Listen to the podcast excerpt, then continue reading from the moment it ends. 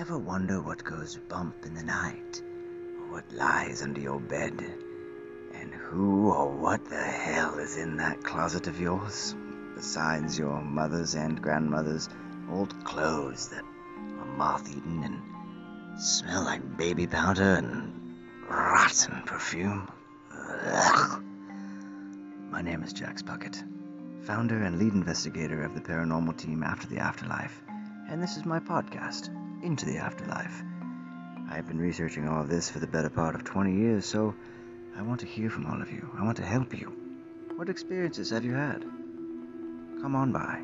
Let's have some sad times, some funny times, and some spooky times as we venture through the void and into the afterlife.